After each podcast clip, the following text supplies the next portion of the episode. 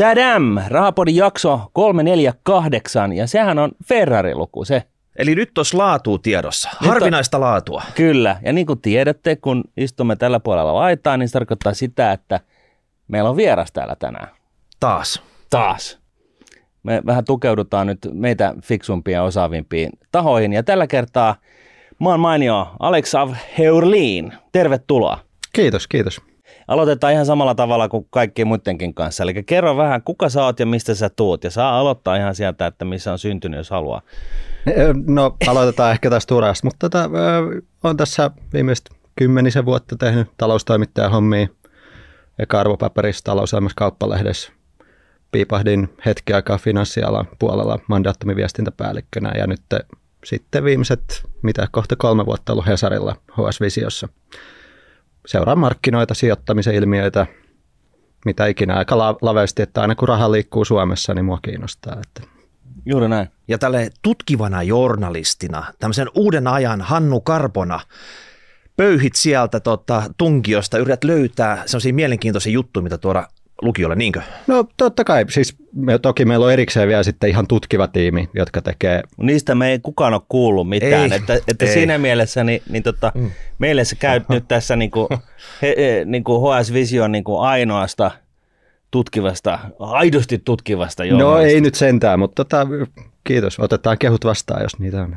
Hyvä. No missä vaiheessa tämmöiset talousaiheet rupesi kiinnostaa sinua? Oliko se silleen, että pikkupoikana kuuntelit Rahapodia non-stoppina ja siitä päätin, kyllä, että tällä uralla on. Kyllä, ei niin vanhoja olla, ei kamaan. Toki Rahapodilla on ollut laillinen raali mun ajattelun kehityksessä, mutta mä olin valtsikas opiskelijana ja silloin mä itse asiassa opiskelin politiikkaa ja sitten siinä opiskelujen varrella alkoi tuntua, että itse asiassa politiikkaa ei kiinnostaa kauheastikaan yhtään mua, niin se ei ollut sillä hirveän hedelmällistä siellä opiskella sitä, mutta siinä sitten tilttasin koko ajan enemmän vähän sinne talouspuolelle sitä mun kiinnostuksen kohta. Eli rahaan, eli rahapolitiikkaan, se yhdistit nämä kaksi asiaa jotenkin sujuvasti. Ihan hyvä haku, joo, ehkä se näin meni. Joo, ja niin yleensä kun sä kirjoitat, niin nyt varsinkin viime aikana sulla on ollut hyvää settiä, niin yleensä jotkut muut joutuu sitten vastailemaan kiperin kysymyksiin ja näin. Ja sehän on niin kuin mitä parhainta journalismia siinä mielessä, että ylipäätänsä niin kuin löytää epäkohtia.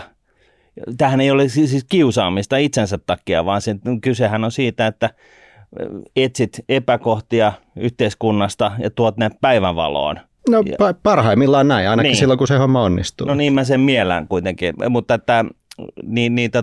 mikä on tämä sun prosessi, että miten ihmeessä sä keksit uusia aiheita, mistä ne tulee, onko sulla jotain syväkurkkoja ympäri kaupunkia vai miten tämä menee? No, ei, toki toimittaja, joku vanha viisaus on, että toimittaja yhtä hyvä kuin se lähtee.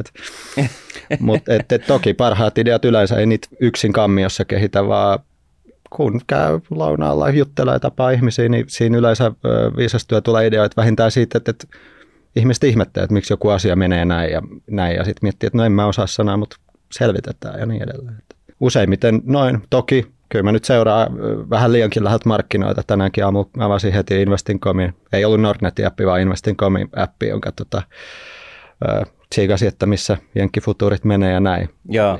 Eihän sitä nyt kursseja tuijottamaan mitään hirveä kansaa kiihottavia, sillä laajaa yleisöä kiinnostavia juttuja yleensä tuu. Mutta se on vähän sellainen lifestyle, että kun kerran sijoittajan silmiä oppinut katsoa maailmaa, niin kyllähän se pysyy silloin. Ja se voi olla, että ne jutut, että tänään osakekurssit nousee ja tänään ne laskee, niin ehkä sen 1000 päivän jälkeen niin lukijat on vähän kaikonnut. Ei, mutta kyllä mä niitäkin juttuja on kirjoittanut aika paljon ja kirjoitan välillä edellä. Et ei se, toki silläkin on ihan oikea arvo, että päivittäin uutisoidaan, mitä tapahtuu maailmassa, mutta toki sitten usein eniten puhetta ja lukijoita keräävät jutut on sitten vähän erilaisia. Yes.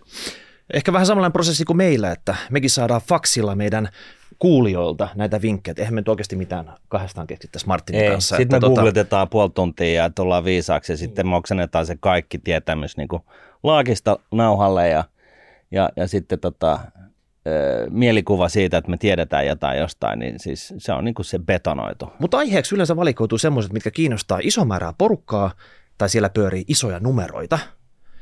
Ja tänään sen takia että me ollaan kutsuttu sut tänne kunniavieraaksi tälle jakkaralle, niin meillä on isoja numeroita tässä tarjolla kansalle. Joo. Ja pidemmittä puhetta, niin haluaisitteko te nyt käydä läpi, että mikä on tämä juttu, mikä on nyt noussut koko kansakunnan tapetille? Tämmöinen salainen asia, mistä on liian kauan vaiettu. Moni on sitä ihmetellyt, mutta sä oot sen tuonut päivänvaloon. Ja tämä voi eskaloitua vaikka mihin tästä eteenpäin, niin miten me tätä lähdetään keri auki nyt? Joo, eli jos mä vähän vielä alustan, niin tässä meillä just tässä käytävillä, kun juteltiin, niin alkoi tuntua siltä, että tässä on niin kuin Uniper-keissi, missä hävittiin niin kuin tolkuton läjä rahaa, niin se jää kakkoseksi tässä tämän aiheen edessä. Toivottavasti ei näin, mutta tosiaan sä kirjoitit HS Visioon Hesariin jutun siitä, että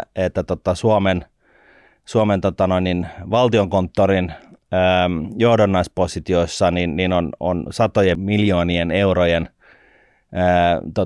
vakuusvaatteet päällä, ja siis toisin sanoen niin kuin tappiot päällä. Ja sitten kun mä tulin soittaneeksi sulle, tai mitenpäin se nyt oli, niin kun pähkäiltiin vähän, niin mä vedin sen johtopäätöksen, että ei, että kyllä ne tappiot on tällä hetkellä markkina-arvoon verrattuna niin 7 miljardin luokkaa. Mut jos me aloitetaan siitä, niin kerro tästä jutusta vähän niin kuin alustusta ja siitä, että miten sä niin kuin ylipäätänsä keksit, että niin kuin näitähän olisi pitäisi nyt katsoa ja mikä tämä havainto varsinaisesti on. Joo, eli niin, juttu käsitteli valtion velanhallintastrategiaa, joka voi kuulostaa hirveän kuivakalta, mutta kyse on valtavista summista ja meidän yhteisistä rahoista, joten se on niin kuin jo itse asiassa aika oleellista tsekkaa, että miten se toimii.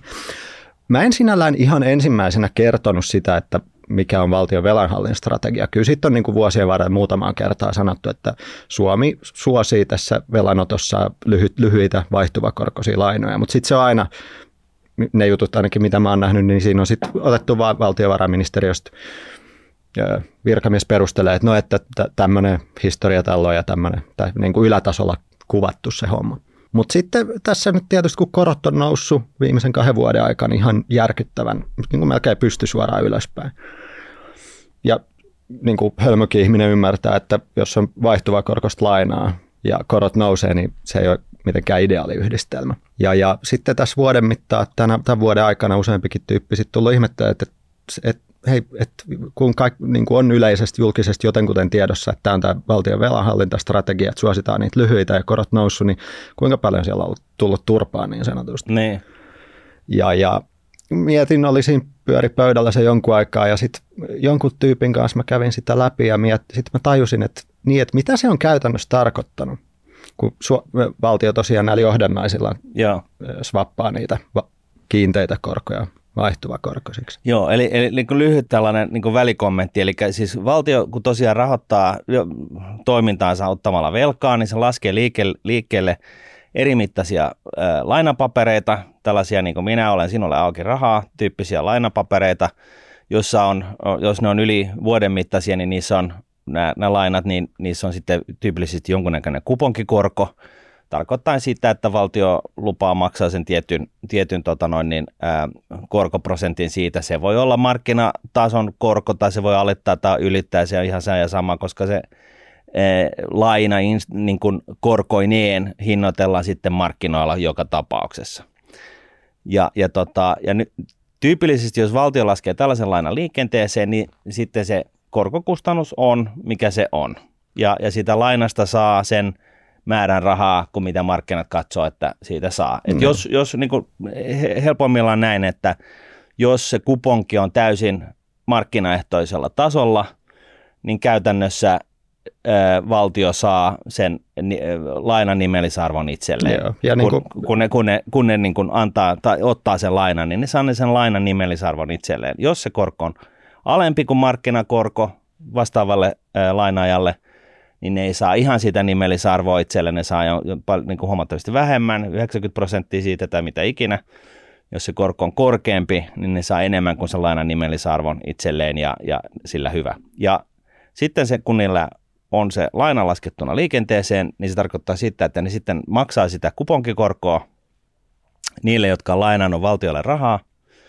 Eli siis ihan konkreettisesti niin kuin pistelee maksuun korkomaksuja. Ja kun se laina on laskettu liikenteeseen, niin siitä hetkestä eteenpäin, niin periaatteessa tiedetään, kun valtio lainaa tällä tavalla, niin se korko on käytännössä valtiolle kiinteä.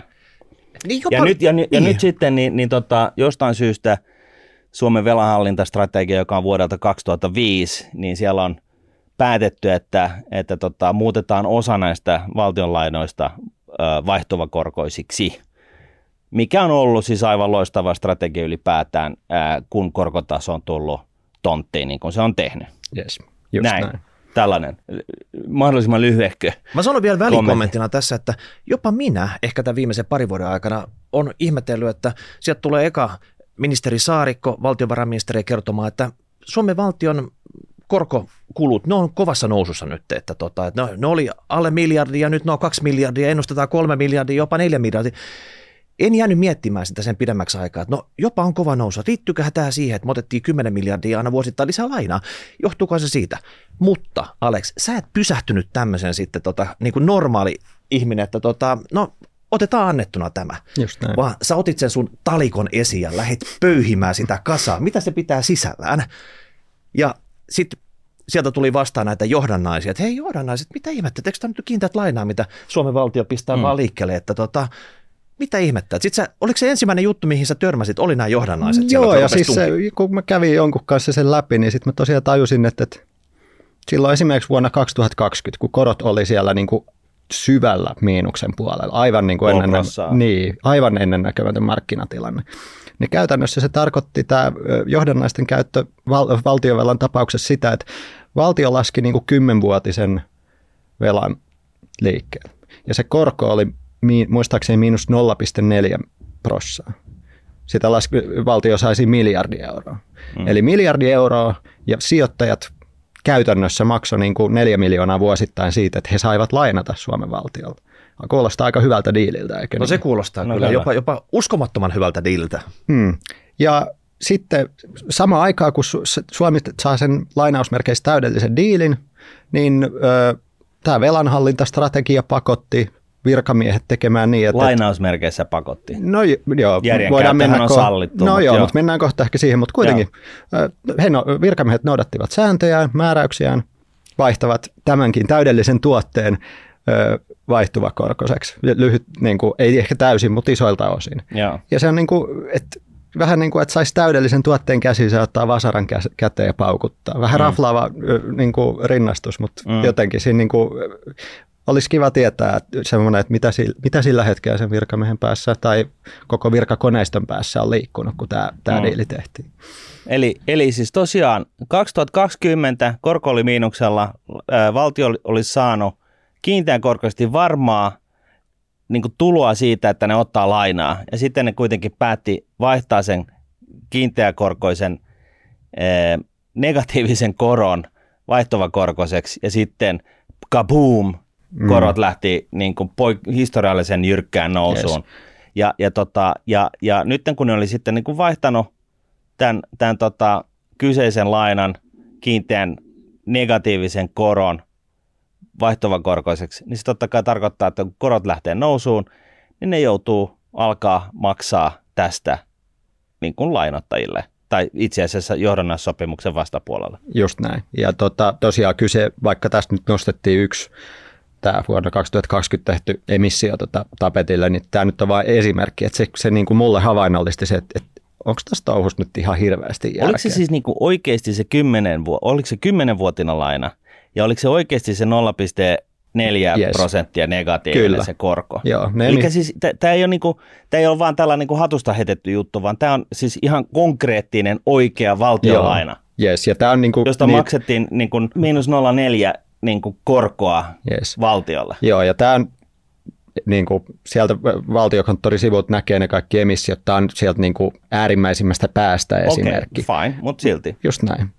Jotenkin tuntuu, että henkilökohtaisesti, jos minä olisin ollut siellä Valtiokonttorissa, vaikka mä olisin ollut ihan ruohonjuuritasolla, mä olisin nostanut sitä mun pikkusormeen pystyyn ja ehkä niin kuin kysynyt sieltä vähän niin kuin niitä vanhemmilta, että hetkinen, mitä jos me nyt tehtäisiin sillä tavalla, että nyt kun me oikeasti se rahavirtaan toiseen suuntaan, mitä jos me pistettäisiin vaikka ihan hirveä määrä lainaa ulos, otettaisiin vaikka niitä vanhoja huonompiehtoisia lainoja, kun tällä hetkellä nollakorkoisina, että se aikasiirto näillä velakustannuksilla, se on nolla. Me oltaisiin voitu ne deletoida, pistää nyt optimaalista lainaa seuraavaksi 10, 30, 50, 100 vuodeksi ulos. Sillä tavalla ihan kokonaan niin kuin muuttaa tämä.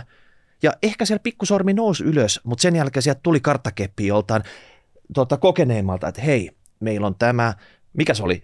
Valtion velanhallintastrategia. Onko tämä se niinku dokumentti, se kaiken kattava dokumentti? Kyllä, ja tästä tullaan itse asiassa. No joo, ja mä ennemmin ehkä suuntaisin katseen sinne valtiovarainministeriöön, mistä tämä strategia ja se määräys on tehty. Että Valtiokonttori on ministeriön alainen virasto ja niin kuin se, mitä mä nyt paitsi tunnen Suomen virkamieskuntaa, niin he ovat niin kuin he haluavat noudattaa niitä sääntöjä mieluummin niin päin kuin, että joku lähtee niin kuin spekuloimaan. Että sehän nyt olisi mun mielestä viimeinen niin kuin pisara, että yhtäkkiä virkamiehet alkaa leikkiä hedge fundia ilman mitään sääntöjä. Siinä ei kävisi niin kuin kyllä, hyvin. No se täytyy myöntää, että se olisi kyllä niin kuin pahin mahdollinen skenaario. Mutta siis valtion velanhallintastrategia on vuodelta 2005, siis niin kuin aikaa ennen negatiivisia korkoja, aikaa ennen finanssikriisiä. Ja sinänsä niin mä tykkään siitä, että jos tehdään strategioita, niin se ei vaihdu kerran viikossa. Et se on niin kuin siinä mielessä ihan ok.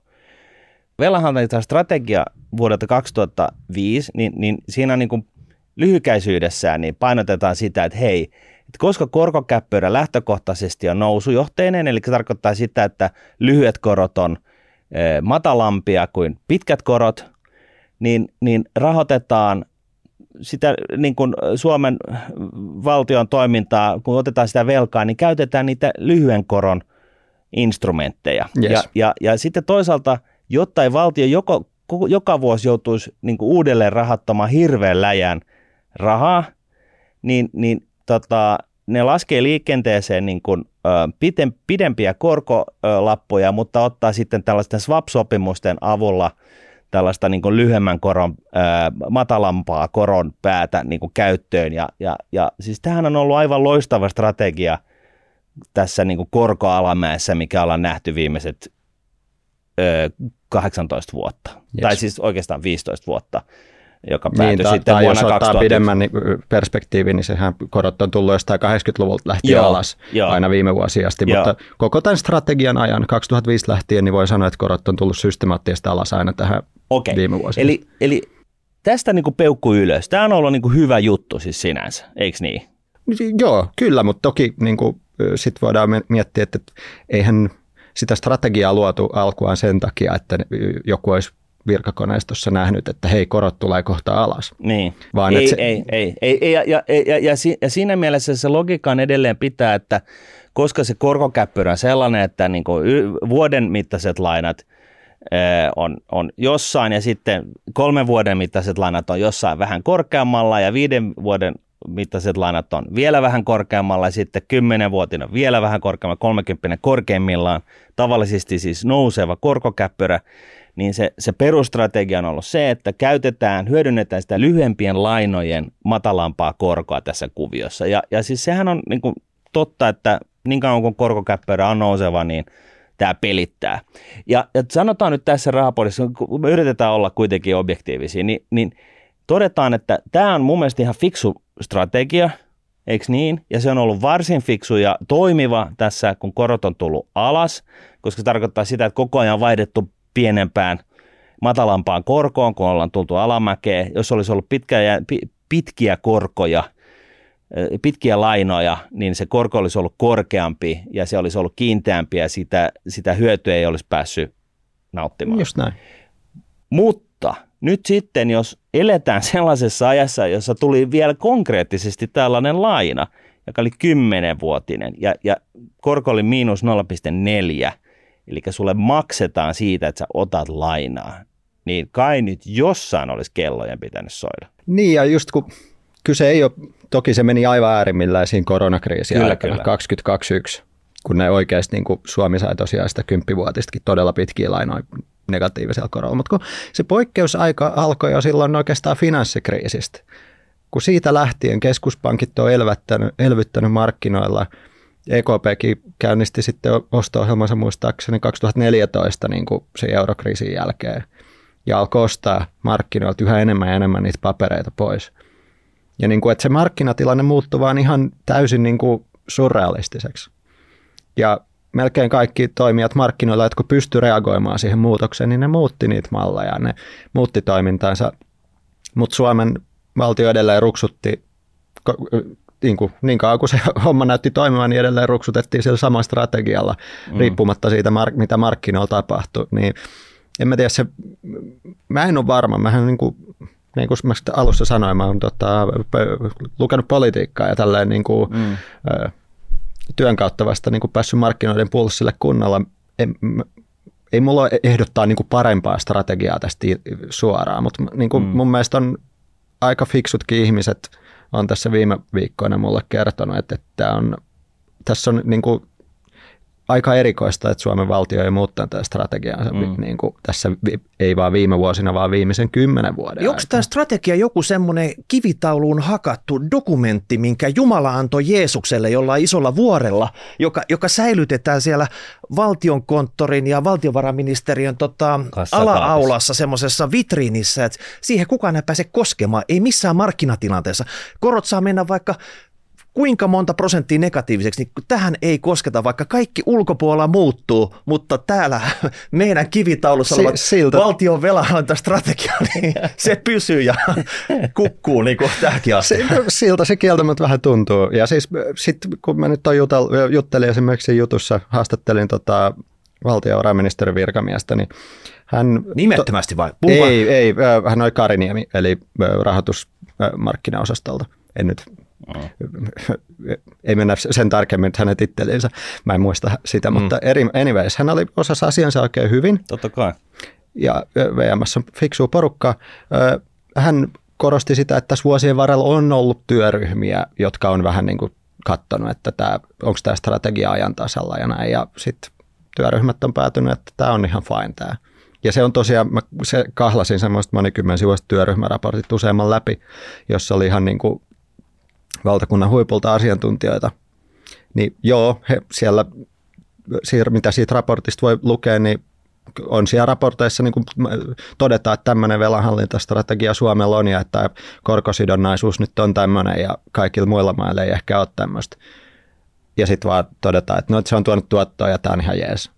Eikä sillä yhtään pohdita, että mitä tässä ympärillä on tapahtunut, toimiiko tämä tässä maailman tilanteessa. Eli se kritiikki niin menee nyt siihen oikeasti sinne työryhmään, että niin kuin ollaan vedetty niin kuin laput silmillä, syöty niitä kampaviinereitä kaksin käsin, juotu kahvia ja todettu vaan, että joo, että helpompaa olla tekemättä mitään niin kuin muutoksia tähän kuvioon, kun tämä on toiminut tähänkin mennessä. Ja mä ehkä enemmän sitä kysymyksiä, että olisiko ne työryhmät voinut tehdä paremmin. Jos te haluatte esittää kritiikkiä, niin esittäkää vaan, mutta okay. Niin kuin, mä oon vähän tässä vaan niin kuin kysymysmerkkinä, että miten tämä nyt meni näin. Ja nyt kun me myöskin mielellään ruoskitaan itsemme, niin tässä on hyvä todeta se, että siis niin kuin yleensä, kun näistä tällaisista jutuista kirjoitetaan, että joku on tehnyt jotain dorkaa, niin se on niin kuin sellaisella jälkiviisauden niin kuin suomalla varmuudella niin voi sitten on hyvä paukutella, että tällainen niin sanottu jälkitreidaus, eli se, että jälkeenpäin todetaan, että katsoo, että olisi kannattanut ostaa Nokia 95 ja olisi kannattanut myydä 2000 tammikuussa, niin tällainen viisaus ei ole minkään arvosta viisausta lähtökohtaisesti. Mutta nythän on kyse siitä, että markkinoilla, kun korko oli negatiivinen, niin amerikkalaisista asuntovelallisista lähtien niin kaikki kynnelle kykenevät ovat vaihtaneet niin kuin lainansa niin kuin mahdollisimman pitkäjänteisiksi, pitkäaikaisiksi, kiinteäkorkoisiksi lapoiksi. Ei pelkästään amerikkalaiset asuntosijoittajat tai asuntolainalliset, vaan myöskin varsinkin amerikkalaiset yritykset on tehnyt sitä niin kuin aivan jäätävissä määrin. Ja sitten toisaalta joku talousasiantuntija, viisastelija jossain, joka on myös puhunut podissa, niin hänkin yritti paukuttaa sitä, että meidän kannattaisi nyt ottaa se 100 miljardin laina, kun korko on negatiivinen. Siis... Että oikeasti että pyyhitään tämä pöytä näistä muuttuvakorkoisista lainoista. Ja itse asiassa Itävalta tekikin näin. Ne otti 100 vuoden mittaisia, tai laski liikkeelle 100 vuoden mittaisia lainoja käytännössä, oliko se niin kuin alle prosentin, muistaakseni, alle prosentin korolla. No mä en tiedä, mitä se silloin liikkeelle laskus oli, mutta joo, tuossa 2021 vuosina sen bondi, kun se liikkui markkinoilla, niin se oli niin kuin puolessa prosentissa alimmillaan. Joo. Siis aivan, se on ehkä kaikista äärimmäisiä esimerkki, mitä tuossa markkinoilla niin tapahtui viime vuosina. Mutta mun viesti ja pointti oli vaan se, että tämä ei ollut niin, etteikö ihmiset olisi palon ympärillä ymmärtänyt, että okei, nyt on 1000 taalan paikka. Yes, ja itse asiassa melkein ainut paikka, missä meitä on juttu, tätä on täällä Suomessa. Et sekä asuntosijoittajat ei juurikaan lukinnut näitä kiinteiksi omia asuntolainoja Suomessa. Vaikka Rahapodissakin jauhettiin tästä niin kuin viimeiset 4-5 vuotta, mitä se nyt oli. Ja niin kuin näkyy, niin myöskään valtio ei sitten tähän tilaisuuteen tarttunut. Jos vertaa vielä Suomen valtioon muihin Euroopan, Itävalta tosiaan se 100-vuotinen bondi on se äärimmäisen yksittäinen esimerkki, mutta kun katsoo tuolta tilastoja komission sivuilta, niin Suomi on aivan äärimmäinen tässä omassa strategiassaan. Et muut maat ei ole lukinnut, tai on lukinnut ne korkokustannukset paljon pidemmälle kuin Suomi, että Suomi pelaa aika yksin siinä lyhyessä päädyssä. Ja myöskin kun katsoo, että mitä viime vuosina, vuoden 2015, eli siitä lähtien, kun EKP alkoi elvyttää nykypäivään asti, niin muut maat on liikkuneet sinne pidempää päätyä kohti niissä koroissa, ja Suomi on pysynyt siellä lyhyessä. Suomi on pelannut ihan omaa peliä, eikä ole niin kuin katsonutkaan, mitä muut tekee. Ja se on niin kuin sinänsä vielä, myöskin tämä asia, niin ei siinä mitään, jos tekee muulla tavoin kuin kaikki muut, mutta silloin se perustelut pitäisi olla aika timanttisia ja niin kuin kirkkaita, että minkä takia päädytään tekemään eri tavalla kuin kaikki muut. Että jos niin kuin vaan unohdetaan se, että ylipäätänsä on sellainen lainamarkkina, että sulle maksetaan siitä hyvästä, että sä otat lainaa, joka siis kuulostaa, siis jos mulla olisi ollut sellainen tilanne jossain vaiheessa, ei valitettavasti ihan ollut, mutta lähellä oltiin, mutta että, niin totta kai sitähän ottaisi niin kuin 1 000 000 000 triljoonaa, siis jos ei muuta. Ja lainaa ja laittaa sen vaikka mihin, vaikka kiinteisiin omaisuuseriin ja 100 vuodeksi ja näin. Et what the fuck, että niinku, tämähän on niinku jonkunasteinen no-braineri. Ja jos, niinku, tämä on niinku se yksi juttu, mutta jos vaikka se tilanne ei olisi ollut tämä, vaan olisi ollut joku normaalimpi ja sitten katsotaan, että koko muu maailma tekee jotain ja me tehdään jotenkin muulla tavoin, niin kyllähän ne perustelut sit pitää olla niin kuin poikkeuksellisia, kuvittelisi. Mulla on oma teoria tähän. Nytkö se jo tulee? Joo, Tarja Halonen, hän oli presidenttinä silloin, kun tämä valtion velanhoitostrategia tehtiin. Hän piti jonkun puheen virkamiehille sieltä, näin johdan naisia. Sitten se on siellä valtiokonttorissa, valtiovarainministeriössä porukka, sanoiko hän johdan naisia? Hän haluaa nyt johdan naisia. Ei vitsi, nyt on oikeasti pakko ottaa jostain johdannaisia. Ja no mitä meillä on? No meillä on valtionvelka. No sitä vastaan otetaan johdannaisia. Ja sitten se possa lähti etenemään siitä eteenpäin. Sitten kun tuli tämä jyrkkä korkojen lasku, niin ei tehty kunnon analyysiä siitä, että okei, nyt meillä kävi itse asiassa tsägä. Nämä markkinaolosuhteet oli se, mitkä vei ne korot tonttiin. Suomi hyötyi siitä. Meillä kävi hyvä munkki. Se olisi ollut sellainen katkopiste, että niin oikein miettiä, että, että nyt kävi tällä tavalla, tultiin alaspäin. Onko tämä normaali tilanne? Mikä on normaali? Euroopan keskuspankki elvyttää niin määrällisen elvytyksen kautta, niin ajaa korot alas. Yes. Me ollaan nähty Olli Rehn pyörii tuolla kadulla. Näyttääkö hän kaverilta, joka elvyttää maailman tappia, vai onko tämä niin väliaikaista sitten? Että mikä on meidän niin taktiikka tästä eteenpäin? Niin sitä ei tehty tässä. Mutta toisaalta siinä myös saattoi olla sekin, koska oltiin niin tiukasti tässä johdannaispossassa jo kiinni. Jos sä teet johdannaispossia Lontoon isojen poikien kanssa, se tarkoittaa sitä, että sut kutsutaan niin kuin formulakisoihin, Monakoon, hiihtämään, Chamonixiin, päästään sen niin kuin isojen poikien pöytään. Ja isot pojat sanoo sitten, että älkää nyt miettikö jotain kiinteät korkoa, tiedätkö, negatiivisella korolla sitten, että meiltä menee bisnesalta. Emme voida myydä johdannaisia teille enää siinä vaiheessa sitten. jos te tämmöisen menette tekemään, niin voiko olla nyt se, että virkamiehet halus pysyä siellä isojen poikien pöydässä ja pitää kiittää strategiasta? No joo, vähän johdatteleva kysymys ilman, että mulla ei ole mitään, mikä niinku puhuisi puolestaan vastaan, toi on ihan ikään kuin, mutta voihan tätä halutessaan tämmöisen spekulaatioita. Mutta eihän tätä avoimesti ole kerrottu missään sivulla. Sä oot joutunut tonkimaan tätä tietoa, strategiaa, memoja, muistioita, näitä selvitysryhmän palaveri, pullalaskuja, ties mitä kaikkea, mitä tähän niinku asiaan liittyy, niin eihän tämä ole kovin tämmöistä transparenttia, miten tämä asia on läpinäkyvä, mitä tämä on hoidettu täällä valtionhallinnossa. Tiesikö kukaan tämmöisestä velanhallintastrategiasta ennen, kun ylipäätänsä tämä koko homma tuli silmille, että nyt nämä korkokustannukset lähtee kiipeä kovaa vauhtia. Niin, on sitten nyt vuosien varrella joitain juttuja ollut, mutta tosiaan ne on ollut tosi ylätasolla, että se ei ole ehkä lukijalla ainakaan kovin konkreettisesti käynyt ilmi, että mitä seurauksia, mitä tämä tarkoittaa Suomen riskipositiolla.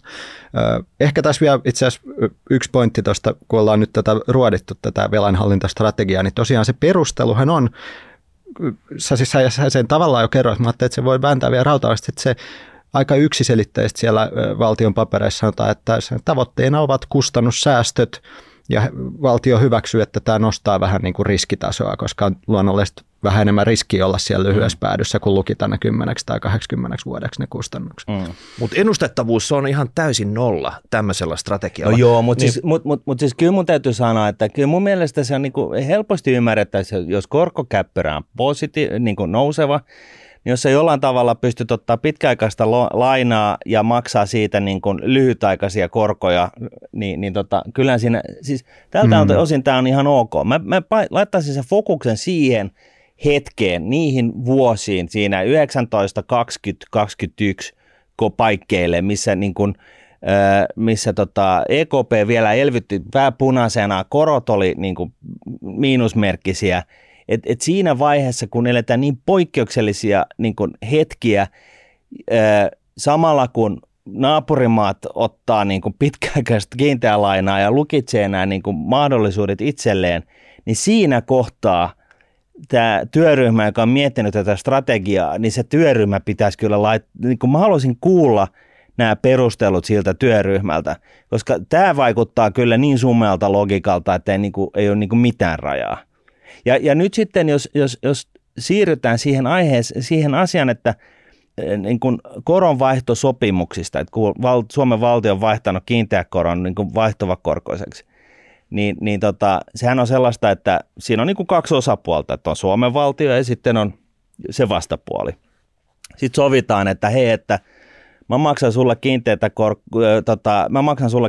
korkoa ja mä maksan sulle muuttuva korko. Niin, just näin. Siis se on, koronvaihtosopimus on hyvin yksinkertainen lopulta, että se ei ole mitään, vaikka johdannaista kuulostaa sillä aikaa. Jos mulla on ensin kiinteä korko, ja sitten mä haluan vaihtaa se muuttuva korkoiseksi, niin se tarkoittaa sitä, että mä annan ne, niin kun, mä sitoudun maksaa muuttuva korkosta lainaa, ja se toinen sitoutuu maksaa kiinteä korkosta lainaa. Ja sitten katsotaan netto näistä kahdesta sitten, että miten tämä menee. Mm. Ja sitten jos tyypillisesti positio alkaa sun osalta menee huonompaan suuntaan, eli kun sulla on niin kuin paljon tällaisia sopimuksia ja se näyttää siltä, että okei, nämä tulee sulle yhä kalliimmaksi, niin sä niin kuin sillä tavalla, että suojataan sitä, joka on tienaamassa tästä kuviosta, tästä sopimuksesta jotain, niin sä joudut laittamaan niin kuin vakuudeksi rahaa jollekin tilille, josta sä et saa itse nostettua niitä rahoja pois, vaan sä joudut niinku tallettaa sinne rahaa.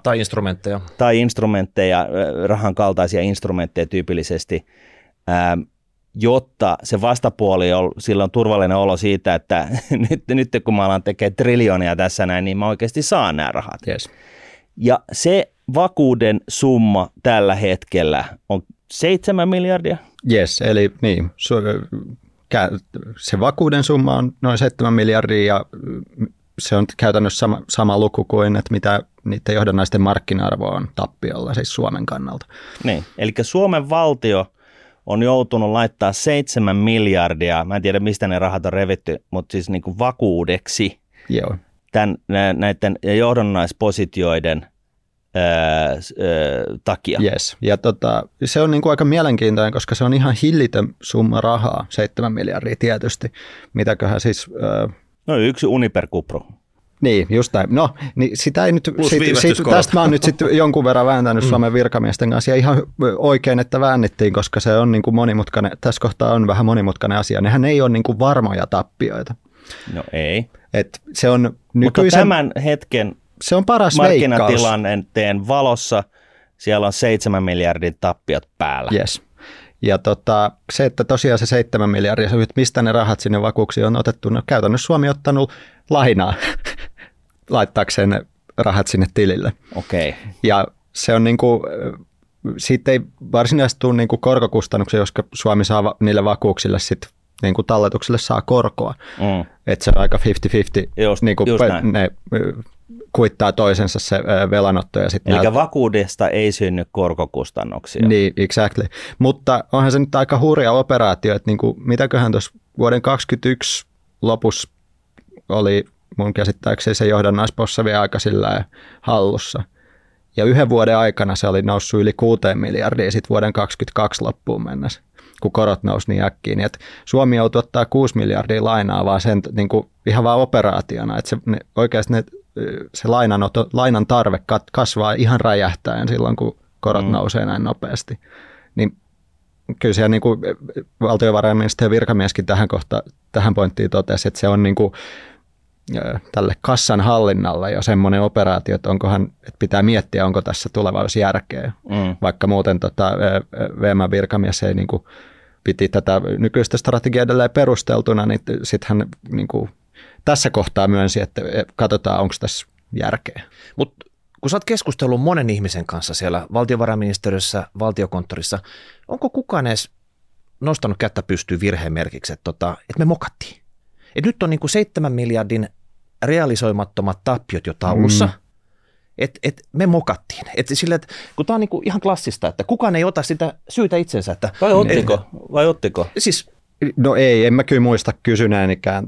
Niin kuin, no, kuitenkin ihmiset, eihän se ole lopulta niin banaalilta kuin se kuulostaa, niin eihän tuommoinen niin vuonna 2005 tehty strategia, kun sitä on vaan päätetty jatkaa ja kaikki istuu käsiensä päällä ja jatkaa sitä samaa hommaa, niin en mä tiedä, voiko sitä oikeastaan laittaakaan kenenkään yksittäisen ihmisen piikkiin. Sehän tässä niin kuin tämmöisessä julkisen rahan hoitamisessa onkin ongelma. Onko tämä joku kolhoosi tämä Suomen valtiotalous? Tiedätkö, täällä kukaan vastuussa yhtään mistään vai?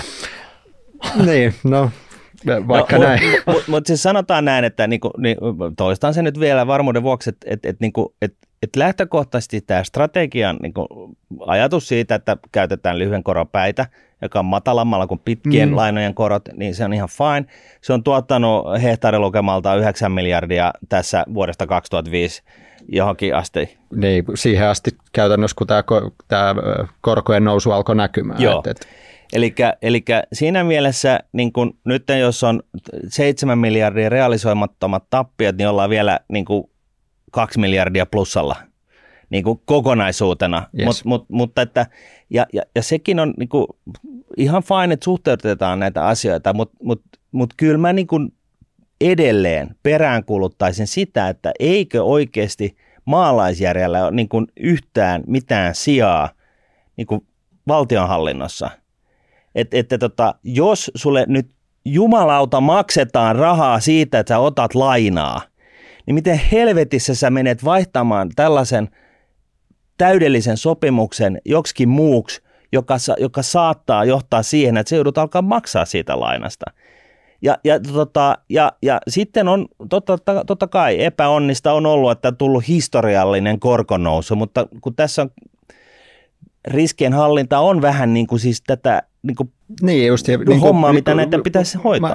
Mä oon jutellut monien aika fiksujen semmoisten tyyppien, jotka oikeasti tuntee korkomarkkinat. Niin ei pelkästään me, vaan siis niin oikeasti ihan järkeviä. Niin, muun muassa haastatteli Aalto-yliopiston työelämäproffaa Antti Suhosta, joka on tehnyt sillä parikymmentä vuotta johdannaisten kanssa duunia. Joo. Niin se just sanoi, että ei se ole niin kuin mitään, niin kuin ei hän eikä juuri kukaan asiantuntija sitä mieltä, että haluaisi, että valtio alkaa spekuloimaan. Ei. Eikä myöskään, että aletaan niin kuin vääntää ratista aivan äkkiä erotuksia ja tehdä jotain dramaattisia muutoksia yhtäkkiä.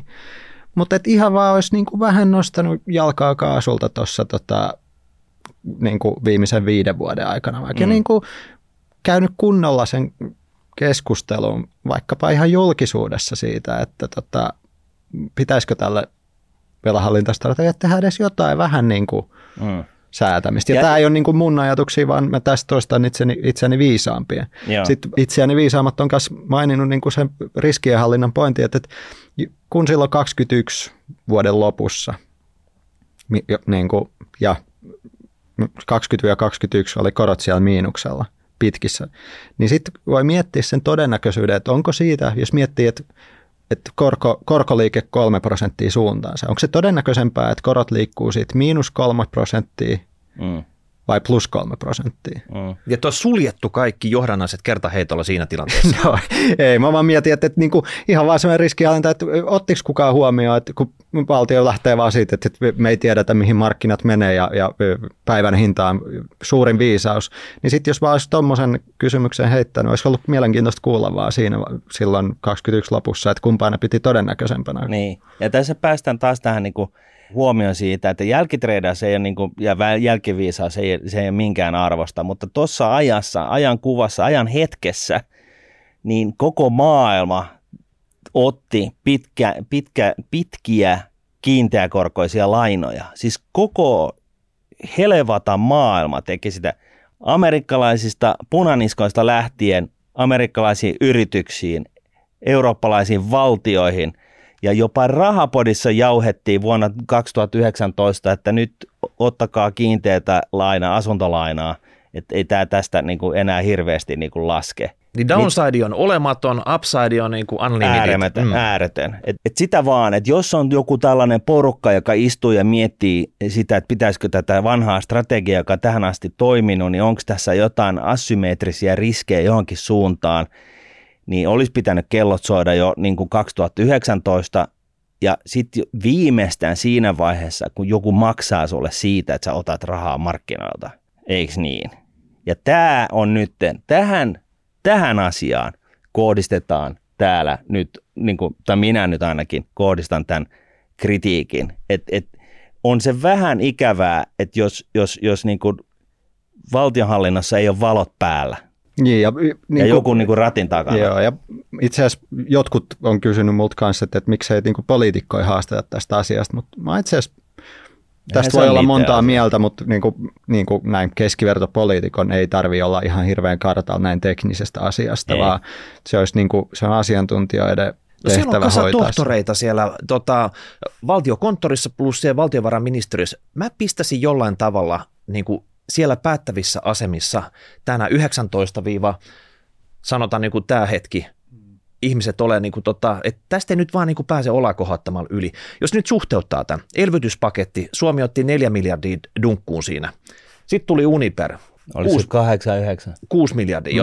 Fortum otti 6 miljardia niin, siitä lapulta dunkkuun. Niin, 6 miljardia. Ja sitten jos nyt tässä on 7 miljardia, tämä pesee oikeastaan niin kuin nämä molemmat tässä. Tämä on ollut rankka 5-vuotiskausi nyt tai ei edes 3-vuotiskausi Suomelle tähän mennessä tämä. Ja en mä tiedä, onko tämä niinku loppulasku tai 7 vai onko se vaikka tuplaantuuko se 14. Että missä vaiheessa se eduskunnassa ruvetaan keskustelemaan tästä, että kuka pistetään nyt maksumieheksi?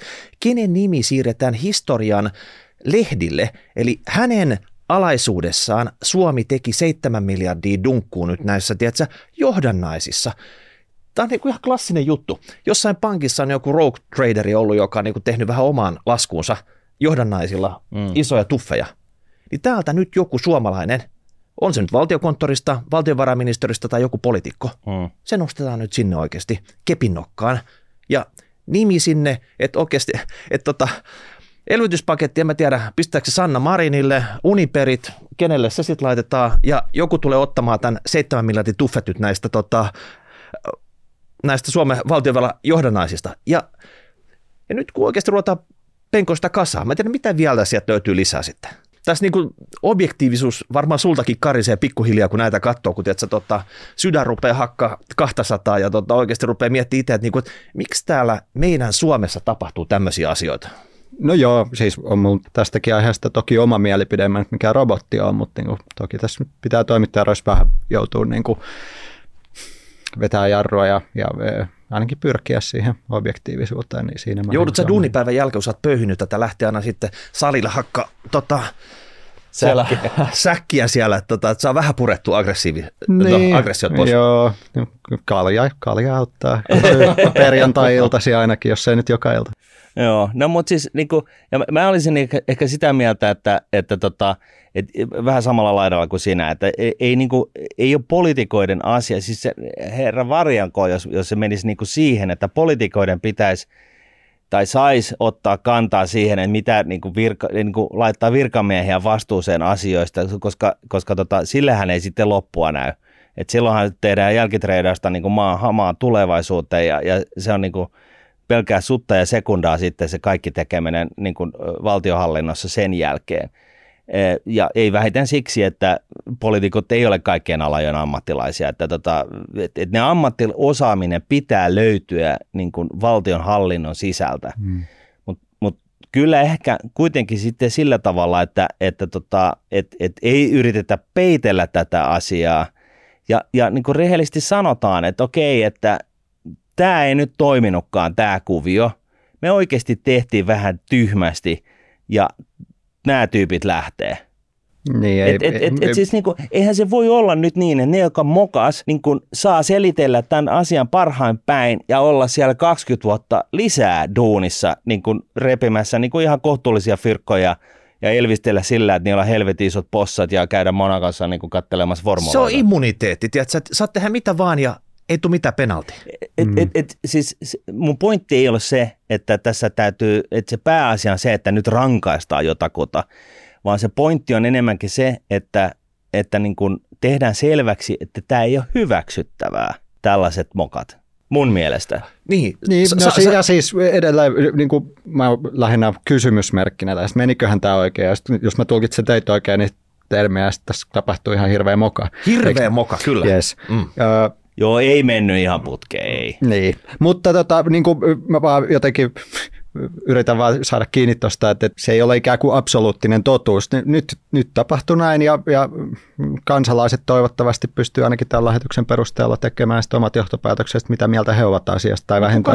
Kuka on syyllinen? Mutta siis niin. Kyllähän siellä niin. Valtionkoneistossakin on vähän niin kuin hassua, että kaverit, siellä on aika paljon jengiä duunissa.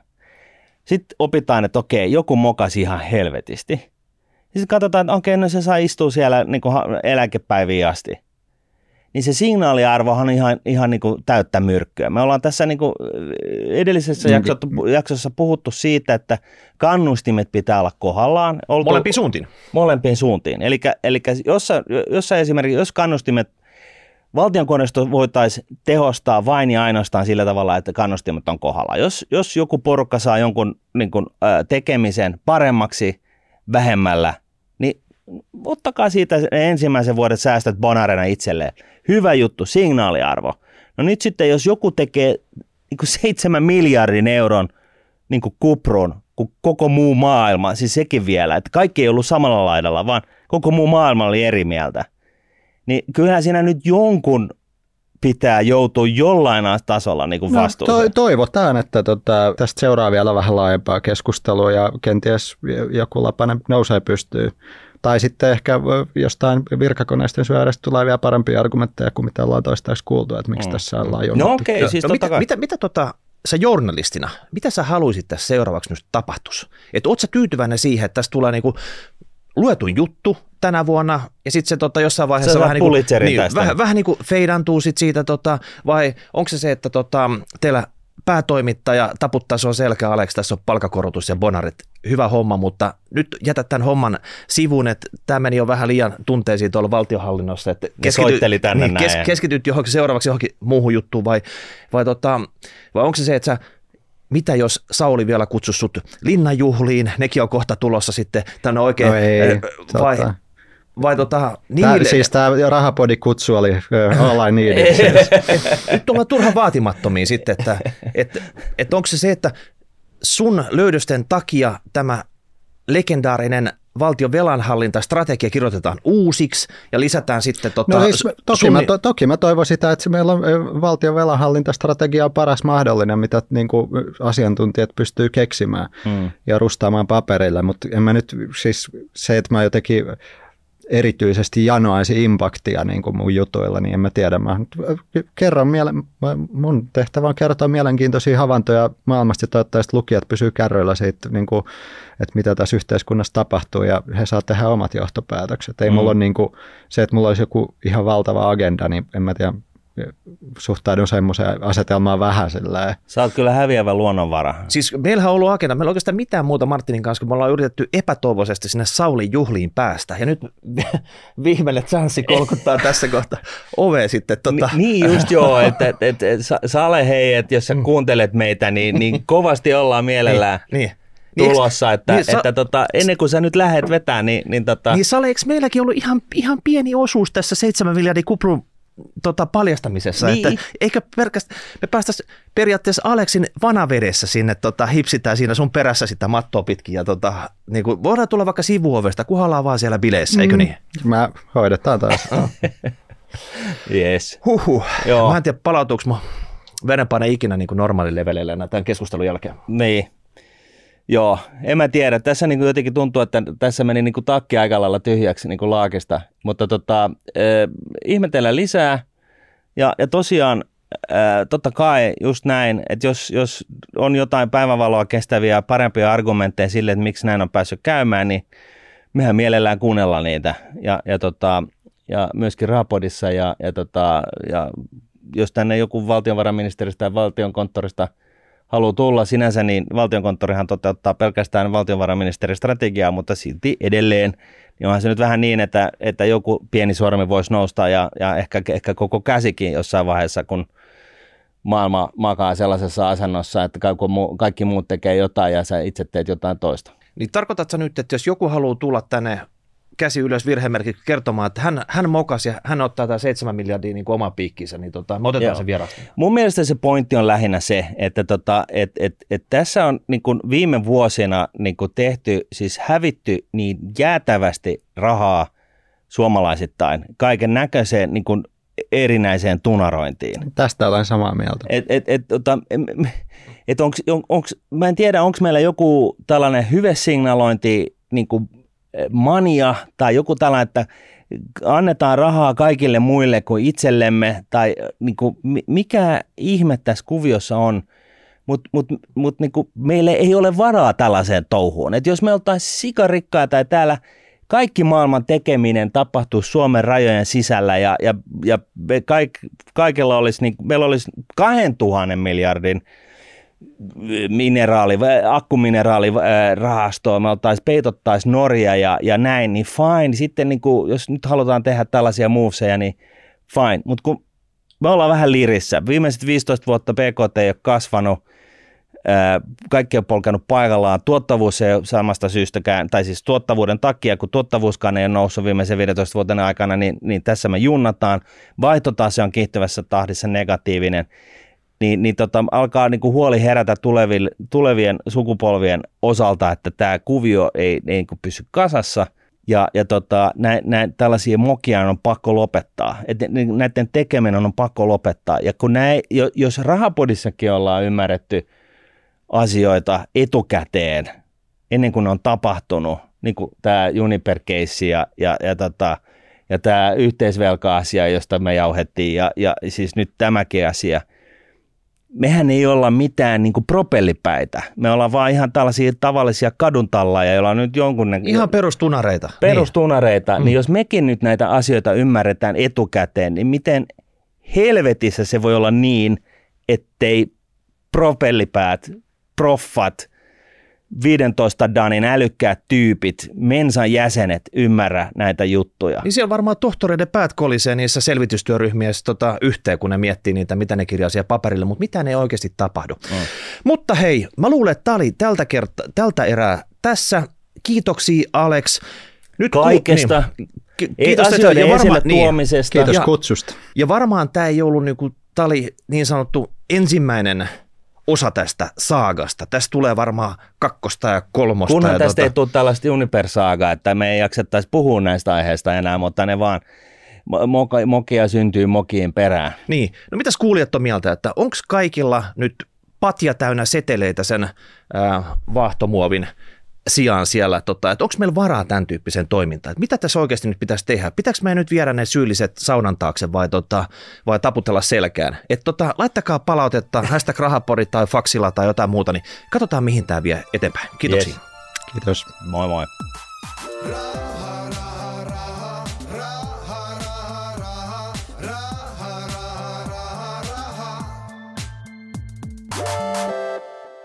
Tässä esitetty ei ole, eikä sitä tule käsittää kehotukseksi merkitä, ostaa tai myydä arvopapereita. Sijoittajan tulee sijoituspäätöksiä tehdessään perustaa päätöksensä omaan arvioonsa sekä ottaa huomioon omat tavoitteensa ja taloudellinen tilanteensa. Rahoitusvälineiden arvo voi nousta tai laskea. On olemassa riski, ettet saa sijoittamiasi varoja takaisin.